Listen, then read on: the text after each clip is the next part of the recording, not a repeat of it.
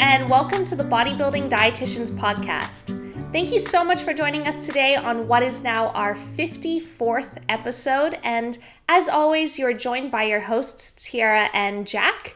Now, before we get into the episode, we just want to put out a quick reminder that if you do enjoy these podcast episodes, please feel free to tell your family and friends about them. You know, take a screenshot, post it to your Instagram stories, tag the Bodybuilding Dietitians, tag Jack, tag myself. And if you are also interested in getting in contact with us regarding coaching, you can find the links below to our website, or alternatively search w w w dot the bodybuilding dietitians dot com. And you can also find us on YouTube if you want to see us in a video format. And yeah, I thought I would also mention that this is a pretty special episode because we're recording this today on the eleventh of December, two thousand nineteen. So by the time most people will start listening will probably be the twelfth of December. And what's pretty cool is that exactly one year ago on the twelfth of December, two thousand eighteen, Jack and I actually started T B D, and that's when we released our very first podcast episode. And we would just never have predicted for it to have grown this much in just one year. And, you know, we are so grateful for the people that it's been able to connect us with and the clients, you know, and everyone, literally people worldwide. And we have just been blown away by the positive feedback and support that we continuously get from all of you guys. So we just want to put out an absolutely huge thank you. Thank you so much. Yeah, it's honestly been amazing, and neither of us expected this sort of response. And it's also been great to see that we've averaged one podcast episode a week, so we've stayed right on track. And we can't wait to see where we'll be in five years' time, considering it's only been one year. So it's very exciting for us. Yeah, I can't wait to see what the future holds for uh, the T B D podcast. Should be great. So before we get into answering the questions from listeners today on the podcast, we're going to give you a bit of a life update because pretty sure it's been quite a few weeks since we've uh, updated you guys what's been going on with us. So Jack, what's been up with you? So nothing has been too out of the ordinary with me in terms of training and nutrition. However, we did just come back from a pretty amazing holiday at the beach. We went to the Sunshine Coast, which Tiara and I usually go to once or twice a year with my family. And yeah, we stayed in a pretty amazing house and had a really good time. We actually made a vlog as well, which is out on our YouTube, just a pretty standard day in the life of us at the beach and training, what we ate, all that sort of stuff. And probably, I can probably speak for both of us in saying that our main highlight was actually seeing our new puppy. Uh, we're calling her Sam. She's a chocolate merle border collie. If you want to Google that that coloring, it's actually really nice. And yeah, we the breeders live up in Gympie, so fortunately it wasn't too far of a drive. And yeah, it was amazing to see her. Yeah, oh my gosh, Sam, she's just so cute and so beautiful, and we get to pick her up in exactly four weeks from now, so the eighth of January. I've got it all marked down on my calendar, and uh, oh my gosh, we're going to have a new family member in four weeks. Yeah, it's going to be a challenge for both of us, uh, but fortunately we're both stay-at-home parents, so it should work out. Oh man, I am just so excited. And how was your week, Tiara? Yeah, oh my gosh, the last week at the beach was literally just a dream. You know, Jack and I, if you see the vlog on YouTube, we were staying in this just incredible house right on Sunshine Beach, you know, and it had its own little walkway down to the beach, and just being able to wake up every single morning, you know, have a cup of coffee in the sun and literally just put on my bikini and run down to the beach and dive into the surf and walk in the morning sun along the sand. It was literally a dream. It was absolute paradise. And wow, just had the most amazing week. Uh, so much fun. We had probably the best weather possible. It was just sunny, blue skies every single day. So we really, really lucked out in that case. But yeah, the last week was just amazing, stress-free, and uh, oh, incredible. But you know what? Now, you know, it's back to routine, and uh, it feels really good to be back, to be honest. And yeah, in terms of comp prep, as of today, I am eighty days out from my first show. So I'm around eleven and a half weeks out now. So I've actually been dieting now for about fourteen and a half weeks, which is pretty crazy to think. It is just absolutely flown by. But it's pretty cool because I feel like I've finally reached that exciting period of comp prep because, you know, the first half of prep, you know, you lower your calories and, you know, you're still kind of a high body fat percentage. And because you're eating less food, you know, even when you're in the gym, because you've got a bit less carbs than you're used to, you're not getting pumps, you feel flat, but you also just aren't really seeing the results yet. And you're like, man, am I even gonna make it? But I really feel like now that I'm in that second half of prep, things are getting really exciting. And, you know, I'm finally seeing my hard work from the previous months and especially my last improvement season over the last year and a half really, really pay off. So that's freaking cool. Um, you know, just little things like waking up every single morning and seeing, you know, a little bit more definition in my muscle bellies, or I'm getting really freaking veiny now, man, especially because this Australian sun, it's like thirty-four degrees here almost every single day. So always super hot. And uh, yeah, it's cool to see more veins appearing. I almost feel like sometimes like my chest and legs are going to turn blue. It's kind of funny. Uh, but other than that, you know, things are going really, really well. My weight is now sixty-two kilograms. So since the start of comp prep, I have lost six kilograms now. So that's not a significant amount of weight, but it's pretty much the exact amount, right amount of weight for me. And it was the rate of loss that I was aiming for. So that's good. And um, really, I haven't had to change my macros or anything yet. Like, I literally haven't changed them for, Jack, what it would be like two months now or something? Yeah, since probably early October. Yeah, early October. And this happened to me last comp prep too. I feel like I just find a certain amount of macros, right? And my body just stays in a deficit like that. I don't really have to do consistent cuts week after week, and my body just keeps dropping weight, which is really good. So this last week was definitely an exception just because Jack and I were so damn active at the beach every single day. Even though I deloaded, you know, I lost almost a kilogram. So uh, yeah, but other than that, you know, rate of loss has been around like zero point three to zero point five kilograms per week, which is really, really good. And yeah, feeling good. To be honest, I feel like I am starting to experience more of those comp prep feelings though, especially just the food focus. Like, I'm not necessarily hungry because I'm still eating a pretty decent amount of food, but like I'm just always thinking about food. Like even at breakfast time, I will be thinking about what I'm gonna have for lunch, what I'm gonna have for post-workout, what I'm gonna have for dinner. And I'm just always, always thinking about food. And I'm not gonna lie, like it is distracting. And it's interesting how psychology works in that sense, but sometimes I just have to slap my forehead and be like, stop, Tiara, just enjoy your oats this morning and stop thinking about what the salad you're gonna have at dinner time. So yeah, that's pretty interesting, but yeah, just going along with it, feeling good, feeling good, and um, trust in the process and taking each day as it comes. But yeah, all right, so we are going to get into the questions now. So let's start off with this first question, Jack. So this first one's by Alana, and she asks, most important micronutrients to track. Ooh, what a good question, because people are always asking just about tracking their macronutrients, right? So it's nice to talk about micros. So this is quite an individual question though. And for example, someone who is vegan should be paying more close attention to certain micronutrients compared to someone who eats different types of meats on a regular basis.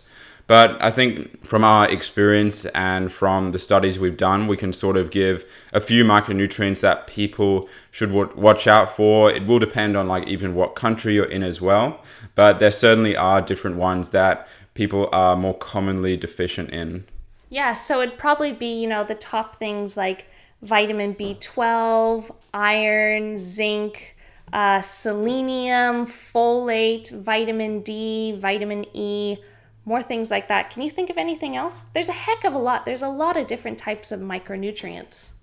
Yeah, I think vitamin D especially is quite a big one, especially for those individuals that live in a colder climate, uh, because you actually only absorb about ten percent of vitamin D from food. And the majority is, of course, from sunlight.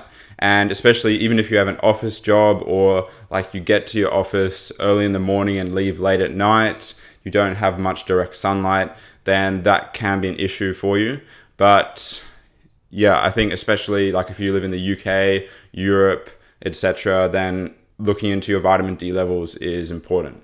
Yeah, it's probably one of the most commonly supplemented nutrients there is, because if you don't experience, you know, adequate exposure to sunlight, then it is quite likely that you will be insufficient in vitamin D levels. And vitamin D is incredibly important for immune health. You know, it helps to absorb calcium in the small intestine. So it's highly, you know, involved as well in bone health, brain health, you know, muscle health, and also, especially athletes who, you know, do train in these colder climates and they don't get adequate sun exposure. You know, it, it has been shown in the literature that vitamin D, if you are deficient in vitamin D, then that supplementing actually can increase athletic performance. So that is certainly a very, very important one.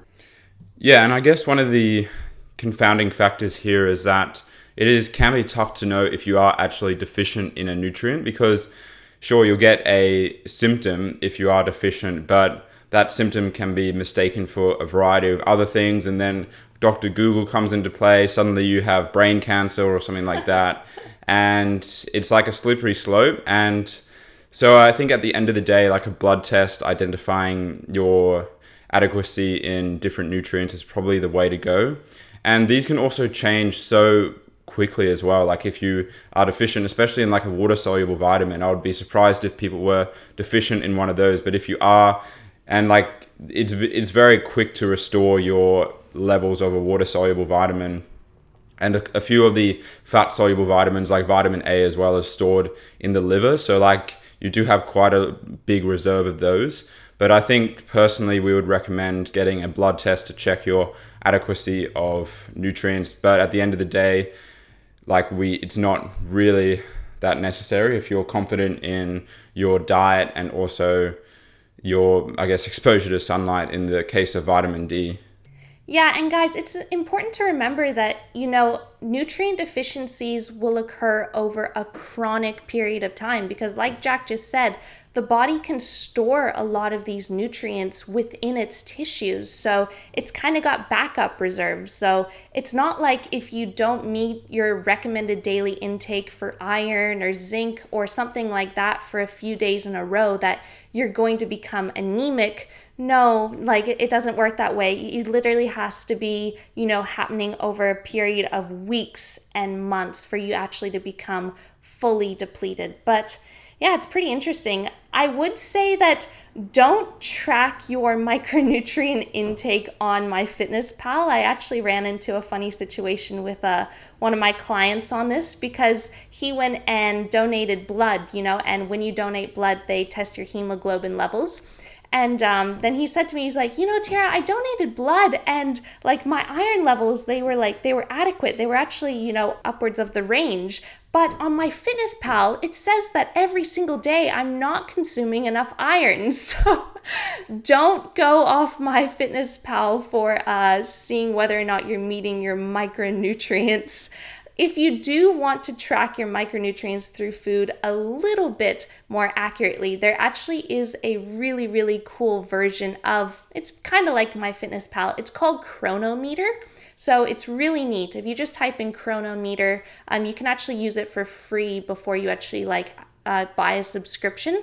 But basically every single food that you put in, it does calculate the macros, but it also calculates the micronutrient value of those foods too. And then it tells you, you know, how much you are consuming uh, in terms of, you know, the recommendations for your age, your height, and your weight, and whether or not you're actually meeting those recommendations. So Chronometer is pretty cool in that case, but there's also other nutrients that you actually can't test through blood tests. So things like calcium, because calcium is so tightly regulated in the body that whenever you have a blood test, usually it will always say that your calcium levels are adequate. But that's because if blood calcium levels aren't adequate, then the body will strategically draw calcium from the bone. So you might need to have something like a DEXA scan to actually test your bone mineral density to actually see, you know, whether or not you have uh, sufficient calcium stores there. So yeah, I just say speak to your doctor if you think that you are deficient. But other than that, you know, it is it really is quite, quite rare. Yeah, one hundred percent. And moving on to the next question, and this one is, what do you think about dairy consumption during competition prep? Why do people not consume dairy in this period? And the other half was, why is dairy demonized by the bodybuilding community? God, do I know. Dairy is freaking awesome, man. I love dairy. Yeah, it certainly is one of those things where it's just that bro sort of mentality in terms of bodybuilding, and I guess even the fitness community in general.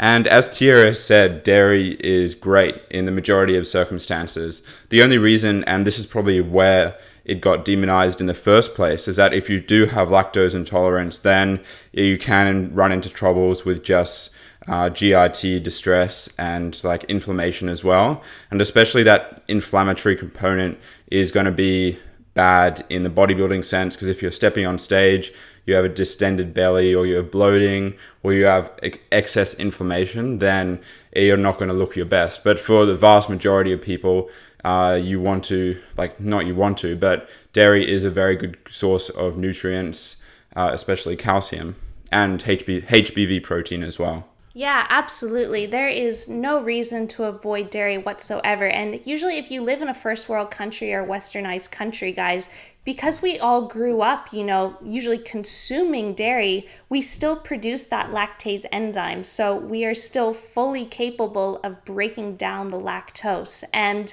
you know, you will only experience some form of inflammation if you are lactose intolerant. But there's actually new research coming out now, you know, in systematic reviews that people who actually consume more dairy actually have lower levels of systemic inflammation. So they're like, the literature is not pointing in the direction that dairy is harmful. And even the Australian Heart Foundation recently released new nutrition recommendations, and they said that there's pretty much no restriction on how much full fat dairy you can consume, because, you know, previously people thought that the saturated fat in dairy products, especially full cream milk, you know, cheese, full fat yogurt, was harmful, but the literature just doesn't support that, guys. So uh, it's perfectly fine to consume. And you have to remember as well that if you are consuming whey protein powder, right, W P C, W P I, casein protein powder, all of that comes from dairy products. So it's all good. And uh, yeah, dairy's frickin', it's so damn nutritious. It's such a great source of protein and calcium and B twelve and multiple different other nutrients too. So um, yeah, consume it. Like, oh my gosh, I love my Chobani yogurt and I love my cheese every morning, and no one can take that away from me. Yeah, I do love Chobani as well. And moving on to the next question, um, this one asks, why is it bad to gain too much weight post-show?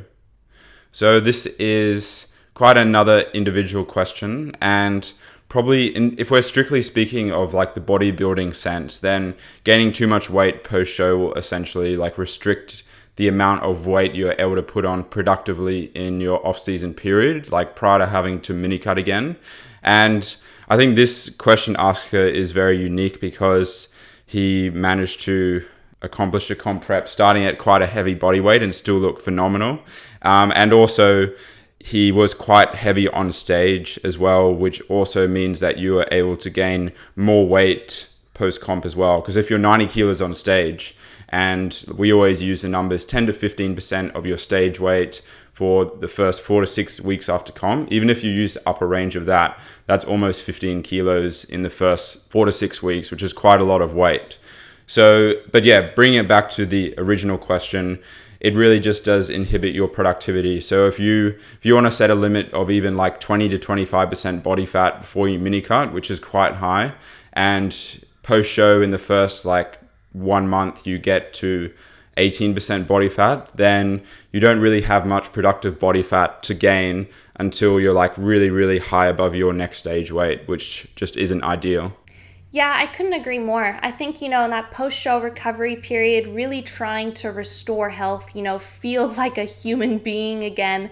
Putting on a little bit of weight is obviously healthy, and we definitely recommend it, and staying within those recommendations of ten to fifteen percent of your body weight. But man, just like Jack said, it's going to come down to productivity of your training. And if you're just really, really piling on weight, you know, but your performance isn't going up, man, and it's just going to be tougher to get off later. And we also talked about this in the last podcast about how fat cells can undergo hyperplasia. So you can produce more fat cells, right? And once you produce more fat cells, you're stuck with those, you know? You can't get rid of those cells, which is very unfortunate. So yeah, it's just going to make things really, really tough if you overshoot it. And also, I just think about the psychology too, the mental health, also just from a point of, you know, really thinking about your relationship with food. If you are used to eating various copious amounts of food, it's going to be even more difficult to transition out of that. So it will be really difficult. So I would just try to say to um, try your absolute best to avoid any extremes in the first place. Yeah, definitely. And there will always be exceptions to the rule, but yeah, this is our general recommendation for everyone. Mm-hmm. So moving on to the next question, and this one is non-nutrition related, but it is opinion on wall sits. What are they good for? I've heard many different opinions. So this would probably be more of a question for like an exercise physiologist or a physio, but in my, like, I guess, not quite as educated opinion, uh, wall sits are an isometric exercise, which means you're not really uh, going through a contraction. It's like a fixed contraction. You're not moving at all. And so if we're speaking about like muscle hypertrophy sense, it's not going to be as good compared to something where you're going through a range of motion like squats or any other sort of hip hinge or quad pressing movement. Yeah, because there's no concentric, eccentric, concentric, eccentric contraction there. Mm. So in my sort of, I know that wall sits uh, and isometric exercises in general are useful for like rehabilitation purposes. Like if you have a patella tendinopathy, uh, they can be valuable in sort of re-strengthening that area. And also isometric exercises are, can be used as a pain relief for Um, like knee issues and tendinopathy as well. So if your if your main goal is like muscle hypertrophy, if you're a physique athlete, then they're probably not the best exercise for you. But again, if you ha- do have a knee issue or something else, then seeing your ex-phys or physio uh, is probably the way to go. Or if you're a personal trainer and you've just put one of your clients through like a half an hour, like high intensity leg session or something, and then you just want to make them feel the burn and kill them at the very end of your session, just make them hold like a one minute wall sit until they fall onto the ground. So that's usually the situation I've seen it used the most in, is P T sessions and like boot camps and stuff. Yeah, which again, at the end of the day, isn't going to be very valuable for your recovery. It's not going to benefit you in any way. It's just going to make your your legs hurt. Yes, exactly. Pain. And that's the thing. That's an interesting other topic as well, is that just because something feels painful or it feels like it's difficult doesn't mean it's actually going to be aligned with your goals. Like if you're goal is to just have a really intense workout, burn some energy, then something like a HIIT workout, like uh, wall sits, I don't know, jumping jacks or whatever, uh, squat jumps is going to be, is going to accomplish that goal of like increasing your heart rate, burning some calories. But if you're trying to put on muscle, then doing something like a wall sit is not going to be that great. Yeah, it really comes down to the question of, are you exercising or are you training? And obviously training is a form of exercise, but I would argue that, you know, training is very regimented, it's very structured, you know, you have a specific goal and you are doing very specific things to achieve that goal and progressing in a specific manner. Whereas, you know, exercise, just like Jack said, it's really just about burn, like moving your body, burning some energy, feeling like you got a workout in, you know, getting that endorphin rush, feeling good about yourself. And both are perfectly fine, you know, neither is right or wrong. It just highly comes down to you as an individual. So just uh, really on, like honestly ask yourself that question. What are your goals? Are you training or are you exercising? Yeah, definitely. And it, this also ties in really well to a second question, which is basically about junk volume. And junk volume like could even be described as exercise as opposed to training. Like it's just that sort of activity that might be towards the end of a workout when you're very already quite fatigued and it's just not very productive. Mm. So it could it could be proper exercises as well. Like it could be, you could do a leg leg press or a squat right at the end of your leg session. And I would argue to say that, do you really have enough left in you to give that your all after already doing a bunch of other stuff? Or are you doing like a wall sit at the end of your workout, which is also not going to be that productive? Yeah, exactly. It's about whether or not that specific exercise is actually going to achieve something for you in changing your physique, or is it really just getting your heart rate up and making you feel like you've worked hard? So yeah, couldn't agree more with that. Not to say if you want to do, you know, one hundred jump squats that that's bad, but uh, we're just not saying that it's necessary to grow your quads. Yeah, definitely. But it might be good for your cardiovascular health, which is your goal. Mm-hmm. So this next question was asked by Nutrition in Mind, and it says, what do you think about donating blood and performance for the next week?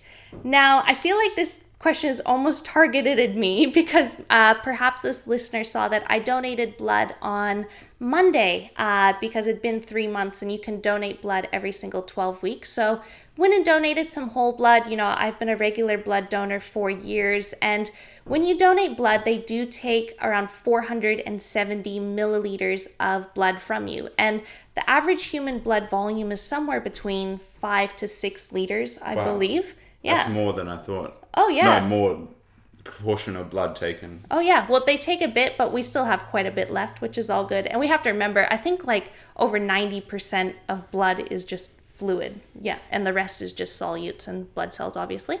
Uh, but yeah, so the question is, does it influence your performance? So, you know, the recommendations that they give, obviously from the nurses and, you know, the doctors and everyone at the blood clinic is that after you donate blood, you know, make sure that you don't engage in like vigorous exercise or operating heavy machinery and everything like that for between, I think, twenty-four to seventy-two hours, if I'm correct, uh, somewhere between that time frame.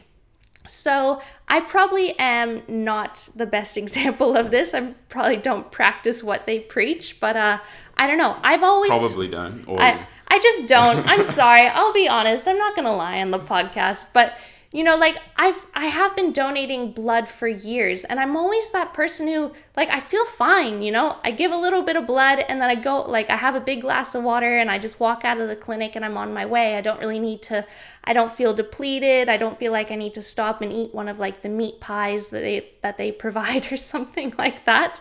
So I've honestly always felt fine. And like, sometimes I've donated blood on a rest day. Sometimes like last Monday, I donated blood in the morning and then train legs in the afternoon. And to be honest, I usually feel just fine. Uh, but that is just me. And I really don't want to recommend that other people do that. I would rather that people take the advice from, you know, the nurses and the doctors who provide those recommendations for safety.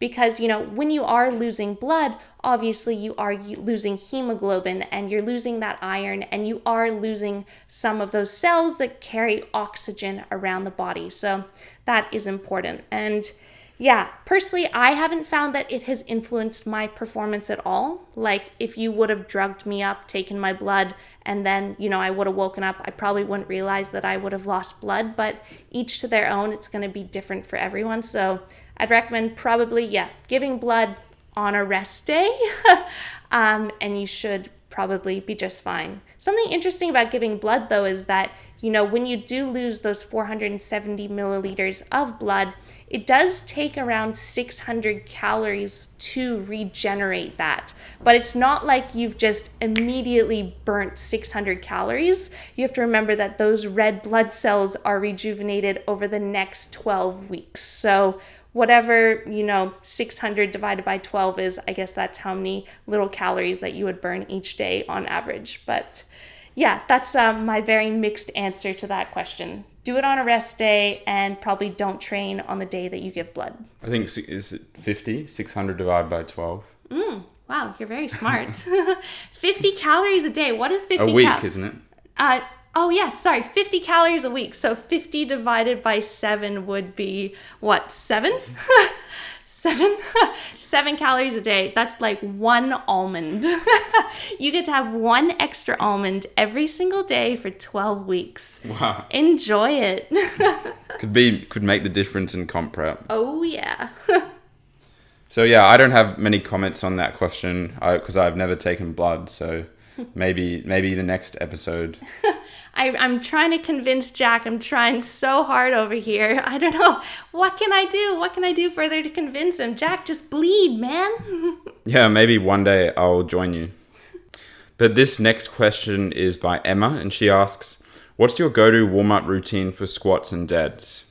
So I think a dynamic component is most important when warming up for a particular exercise.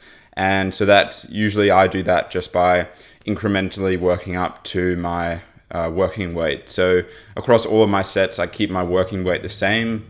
And so let's say I'm doing like one hundred fifty kilos for an R D L. I'll usually start with sixty kilos and eighty, then one hundred, then one hundred twenty, then one hundred forty, and then one hundred fifty. I won't do eight reps for every single warm-up set. I'll probably do like, um, up until one hundred twenty, I'll probably do like five to six. one hundred twenty, I'll do like four. one hundred forty, I'll do two or three, and then I'll go into one hundred fifty. And just ensuring that you're fully warmed up is most important. I do some extra things as well that I won't really recommend to anyone else because there's actually not that much evidence to speak for them. And that's just like a bit of foam rolling. I use a trigger ball to trigger my lower back and my hips as well, which personally I find quite good. And I feel like it, because I have had back issues, of course, and I find that if I do have a little bit of lower back tightness before that session, it does help to release like the erector spinae and my glute med and stuff like that. Yeah, I think the main thing there is really just making sure that your warm-up is dynamic, which means that, you know, it's not isometric and you're not, don't do stretching before exercise, guys, because that has been shown to uh, decrease force production. So you don't want to be doing any sort of static stretching. But yeah, just getting blood flow to the muscles. And I am a huge advocate for specificity, so pretty much doing exactly what Jack just said. If you're warming up for a squat, then get your body used to that movement pattern during your warm-up for doing squats, you know? Don't warm up for a squat by doing a, like doing a lunge or something like that. You know, you want to replicate the movement pattern. You want to get your body used to moving in that way and incrementally increasing load, especially so that you're neurologically ready. So I think that's honestly one of the best ways to warm up is just do that exercise, but with a slightly lighter weight. And like, obviously we're not exercise physiologists, we're not physios. So we are trying to stay within our scope of practice for giving recommendations. But I would say that, you know, you don't need to necessarily be married to any certain idea. There's no one magical warm-up routine that's going to help you put, you know, fifty kilograms on your squat one R M or something like that would be a dream. And Jack and I would both be doing it. Uh, but yeah, I'd say it's really just about specificity, feeling good. And yeah, Jack and I always walk to the gym as well. And honestly, I find that as my warm up too. You know, we're walking in the freaking hot sun in the middle of the day. So by the time I'm in the gym, I don't really need to do much warming up. I'm I'm warm, my blood is flowing and pretty much just ready to go. Yeah, I only walk at the gym now on leg days because I found that it's too hot for me and my performance actually decreased walking to the gym in the sun. Mm. Uh, so yeah, I... I personally think the Australian heat's too hot. I don't know, maybe I'm just making up for all those years in Canada where I was just really cold, and now I'm just I'm just like a lizard in the sun, man. I'm just soaking it all in. But also, Jack is like, what, you're almost thirty kilograms heavier than me now, so it makes more mm. sense for you to uh, heat up more than I. All right, so I'll move on to another question. So this one is a nice one, and it says, highlight of the week. Jack, what was the highlight of your past week? So I think I've already said this, but it was seeing our puppy Sam, uh, definitely for sure. And yeah, going over to their place, seeing, I think there were thirteen Border Collie puppies, three week old. Oh my gosh, there were so many puppies. Yeah, if you followed us on Instagram, you would have seen our stories. But yeah, it's just pretty amazing to think where it's quite surreal, because like Tiara and I both grown up by dog, grown up with dogs, but we've never had one that we own ourselves. So it's just weird to think that like we'll be in our mid to late thirties, we'll have her for that long. Like it's just weird to think such a long-term commitment. Yeah, she really is going to be a member of the family. I'm just so excited to uh, start experiencing life with Sam.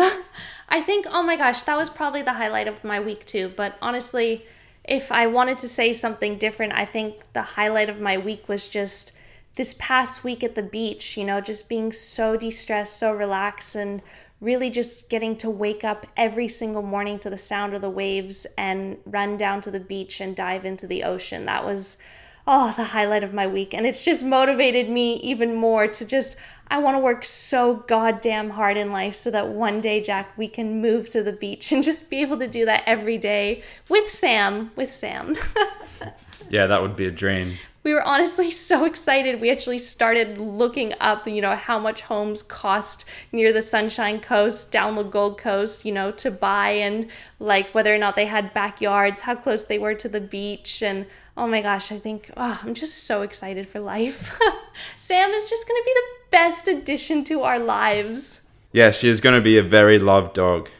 So this next question is, struggling with food cues, never hungry in a cut and never full in a bulk, nor hungry, how to get food in.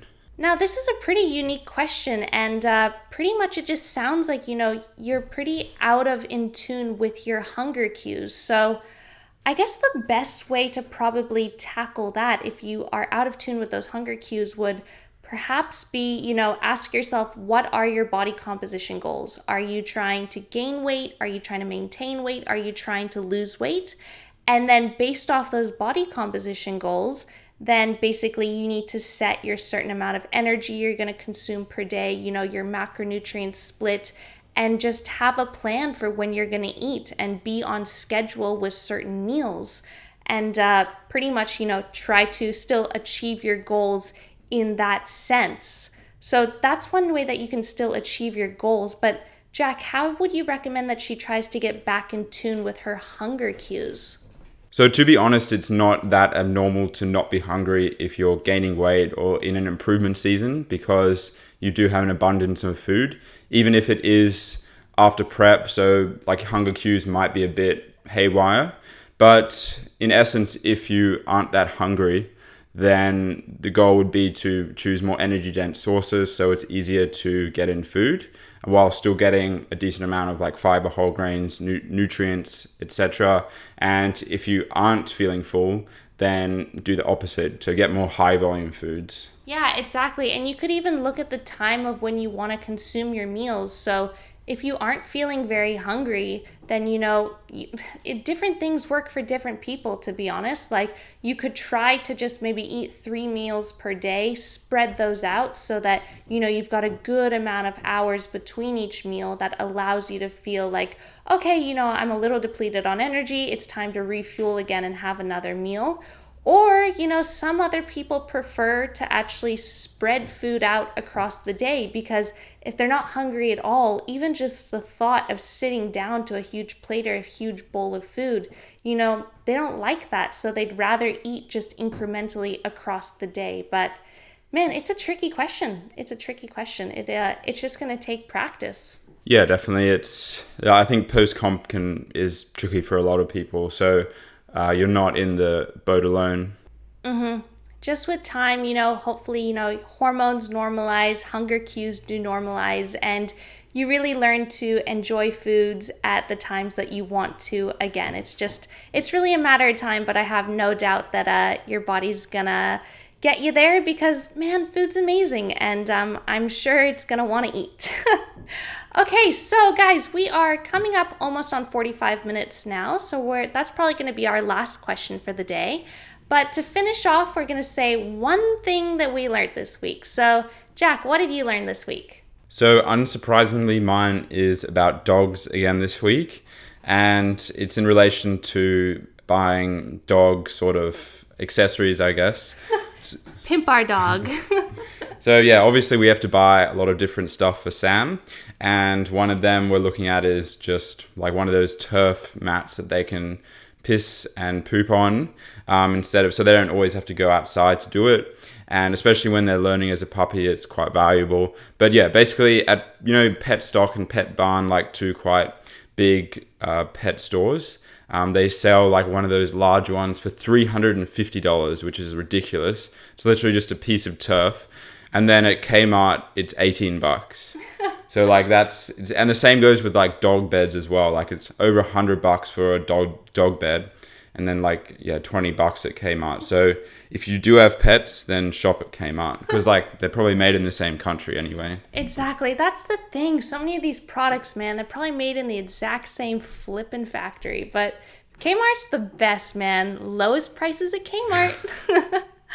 Uh, something that I learned this week. So recently the new Mass, you know, edition for December was released on the first of December, and they put out a new article pretty much saying, you know, what's the average age that power lifters and weightlifters peak at, which I thought was pretty interesting. And there's actually quite a difference, you know? So for power lifters, their peak performance is usually thirty-five years old, plus or minus seven years.